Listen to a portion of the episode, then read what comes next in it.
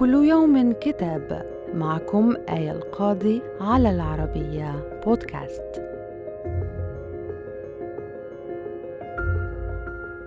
نتناول اليوم كتاب الهمجية أو لا بغبغي للفيلسوف والروائي الفرنسي ميشيل هنري وتقوم أطروحة هنري على تأكيد راديكالي على وجود علاقة بين الهمجية الثقافية السائدة من جانب والعلم والتقنية من جانب آخر.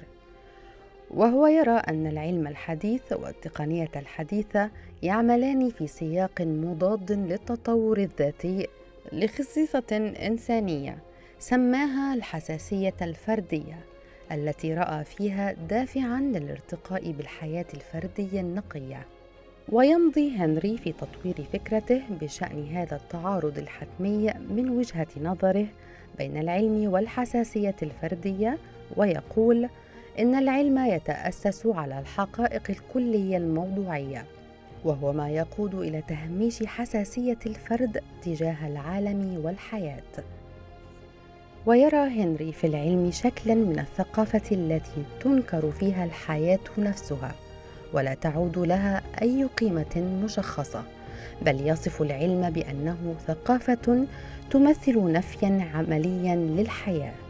وهذا أمر يدفع حثيثا إلى صناعة أيديولوجية علمية ما يعني أصولية علمية تتعارض وكل أشكال المعارف البشرية السابقة وبخاصة في الحقلين الإنساني والاجتماعي. كما يعتقد أن هذه الأصولية العلمية قد تغلغلت في كل المفاصل المؤسساتية للمجتمعات الحديثة وبخاصة في الجامعات ومراكز صناعة الثقافة.